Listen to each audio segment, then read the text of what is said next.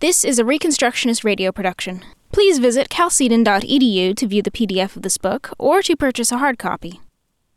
The American Indian A Standing Indictment Against Christianity and Statism in America by R.J. Rushdoony.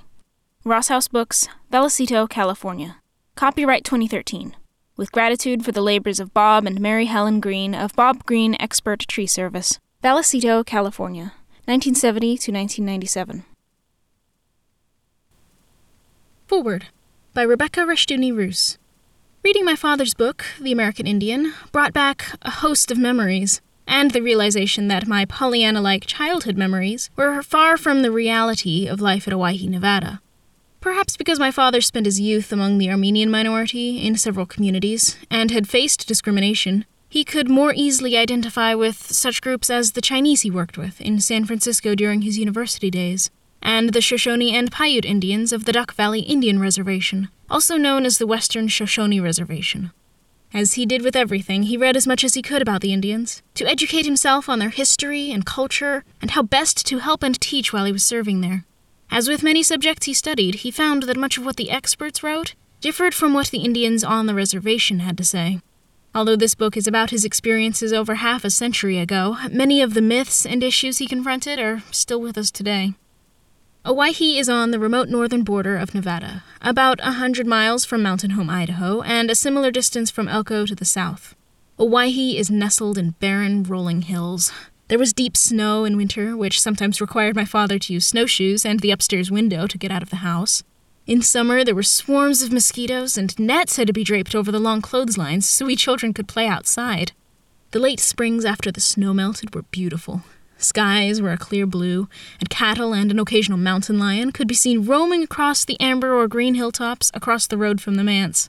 The manse sat between the mission and the school building, and was at one end of the main road, which ran along a ditch. On the other side of the road were a gas and grocery store, a drug store, and the Owyhee Hospital. There were few other businesses or buildings along the main road. Life was not easy on the reservation. Poverty was a constant problem, and it was far removed from the typical American community of its time. My father received his BA degree, English, in 1938, and his MA, Education, in 1940, both from the University of California at Berkeley. In 1944, he finished his Master of Divinity at Pacific School of Religion, also in Berkeley, and was ordained by the Presbyterian Church USA.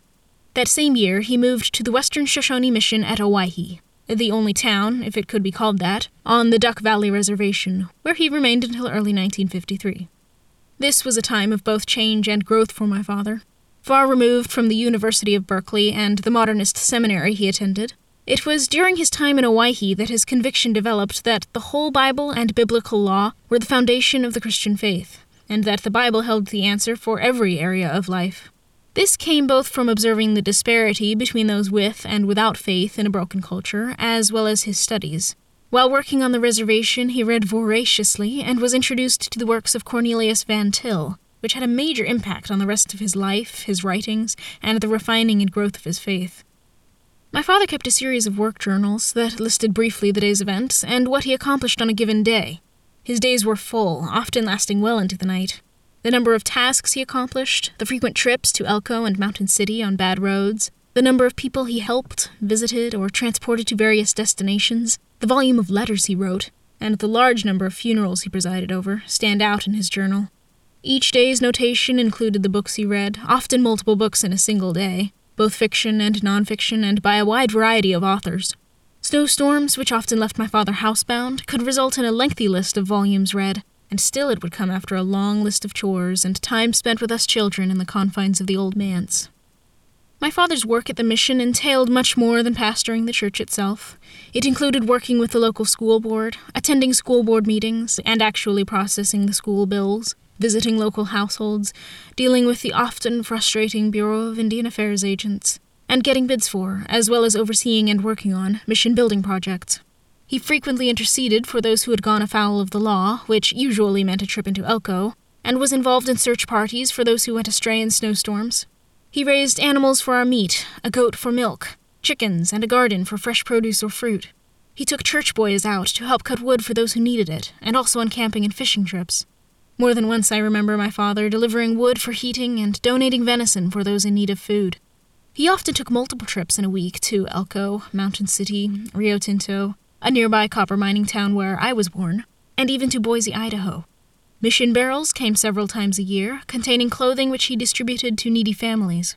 Some of the barrels came full of toys that were distributed at the annual Christmas program held next door at the school. My father's journals show that he had many speaking engagements added to his workload. Between the 5th and 14th of November 1947, for instance, he traveled through snow to speak at 16 different meetings in Idaho, Oregon, and Washington, and then conducted Sunday services the morning after his return to Owyhee, yet he still managed to read nine books. To this schedule, he added raising his growing brood of children, five by the time he left the reservation. Even his occasional fishing trips had the dual purpose of stocking the pantry. The fish were salted and added to the dried venison stored for use throughout the year. Time was not something my father wasted. My memories of Owyhee are centered around my father and mission life. They are of a childhood among caring neighbors, constant visitors, and the warmth and generosity expressed by so many of the Indian families, including the Primo, Thomas, and Manning families, who worked alongside my father. They included Jenny Owyhee, who was well over a hundred years old and remembered her tribe being marched to the reservation, and her daughter, Judy Jack, who married a much younger man who was very ill so that she could care for him. Judy Jack often sat under the tree in our front yard, smoking a pipe and telling us Shoshone stories about wolves, coyotes, and mountain lions. Josephine Crum came frequently to help out in the manse.